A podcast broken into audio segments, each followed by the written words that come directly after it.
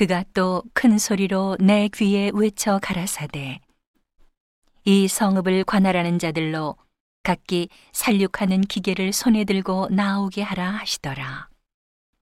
내가 본즉 여섯 사람이 북향한 윗문 길로 쫓아오는데 각 사람의 손에 살육하는 기계를 잡았고 그 중에 한 사람은 가는 베옷을 입고 허리에 서기관의 먹그릇을 찼더라. 그들이 들어와서 노제단 곁에 서더라.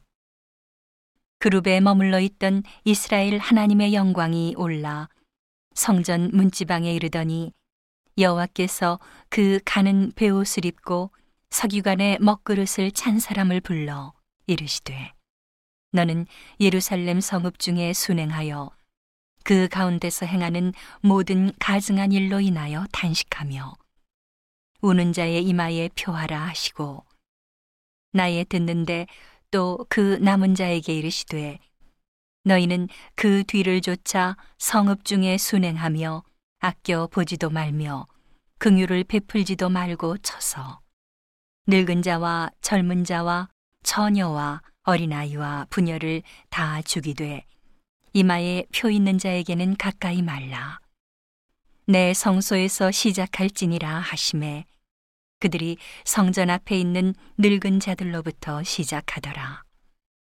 그가 또 그들에게 이르시되 너희는 성전을 더럽혀 시체로 모든 뜰에 채우라. 너희는 나가라 하심에 그들이 나가서 성읍 중에서 치더라. 그들이 칠 때에 내가 홀로 있는지라 엎드려 부르짖어 가로되 오호라 주 여호와여 예루살렘을 향하여 분노를 쏟으시오니 이스라엘 남은 자를 모두 멸하려 하시나이까 그가 내게 이르시되 이스라엘과 유다 족 속의 죄악이 심히 중하여 그 땅에 피가 가득하며 그 성읍에 불법이 찬나니 이는 그들이 이르기를 여호와께서 이 땅을 버리셨으며 보지 아니하신다 함이라. 그러므로 내가 그들을 아껴 보지 아니하며 긍휼을 베풀지 아니하고 그 행위대로 그 머리에 갚으리라 하시더라. 가는 베옷을 입고 허리에 먹그릇을 찬 사람이 복명하여 가로되 주께서 내게 명하신 대로 내가 준행하였나이다 하더라.